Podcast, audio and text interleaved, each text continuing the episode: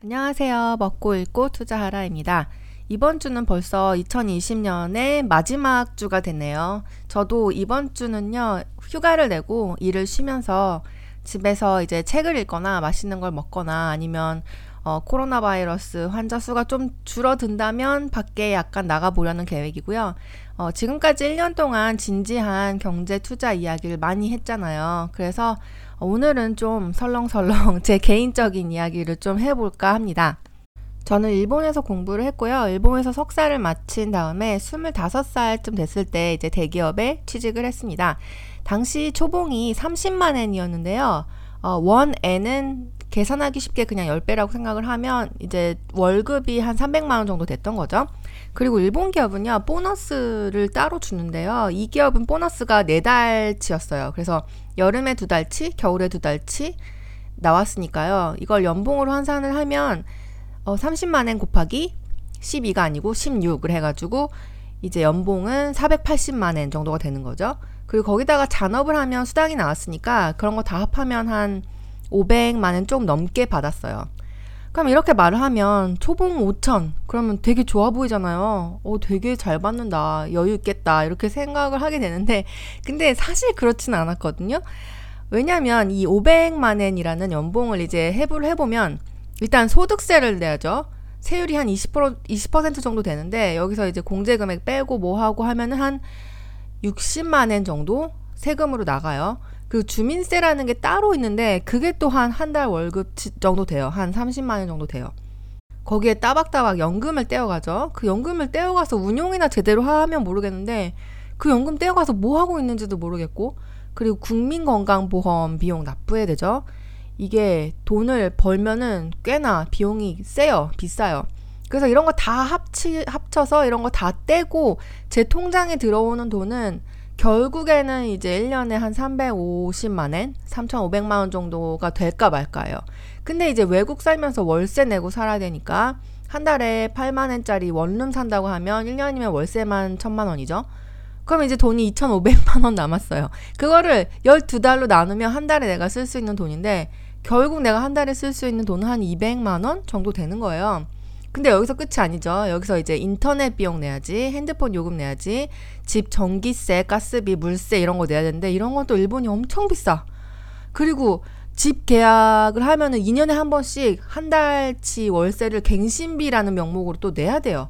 그래서 이것저것 줄줄 새는 비용이 일본은 엄청 많아요. 그래서 이것저것 잡비 내고 뭐 여기서 또 필수적인 식비 쓰고 교재비 쓰고 하면 이제 진짜로 제가 여유 자금으로 쓸 수 있는 돈은 한 달에 100만 원에서 한 150만 원 정도밖에 안 되는 거예요. 그러니까 연봉 5천 그러면은 와 뭔가 성공한 인생 이런 생각 들지 않아요? 초봉이 5천이면 세잖아요. 근데 이것저것 빼니까 내가 딱히 뭐 사치를 한 것도 아니고 그냥 평범하게 숨만 쉬고 살기만 했는데 남는 게 없어. 허망하죠. 그래서 이런 쥐꼬리만한 내 월급 이거 한 번 사는 인생인데 이거 가지고 뭐 하겠어 그냥 쓰고 살자 좀 이렇게 생각을 했어요 제가 사치를 할 수 있는 형편은 아니었지만 그냥 100만 원, 한 달에 한 100만 원 가지고 평범한 소비를 조금만 해도 그냥 끝이 나요. 매달 남는 돈이 없어요. 그러니까 예를 들어서 뭐 옷 사고, 자파 사고, 그리고 돈 좀 모이면 바로 해외여행 가. 돈이 모이면 그거를 바로 리셋하는 해외여행을 가고, 여름에는 또 락 페스티벌 다닌다고. 후지록 이런 거 돈 엄청 많이 들거든요. 티켓 값만 한 40만 원 들고, 그리고 도쿄에서 거기 니가타까지 왔다 갔다 하려면 또 교통비 들죠? 숙박비 들죠?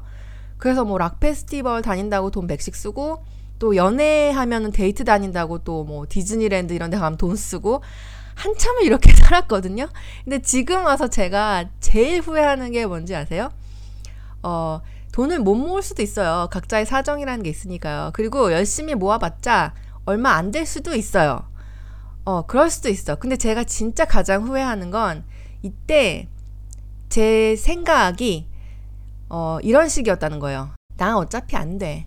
이거 모아봤자 이거 얼마가 되겠어. 이거 티끌 모아 티끌하냐. 이번 생에는 틀렸어. 이런 식으로 생각을 한 거죠. 이런 패배주의적인 태도를 체화를 해버렸다는 거예요.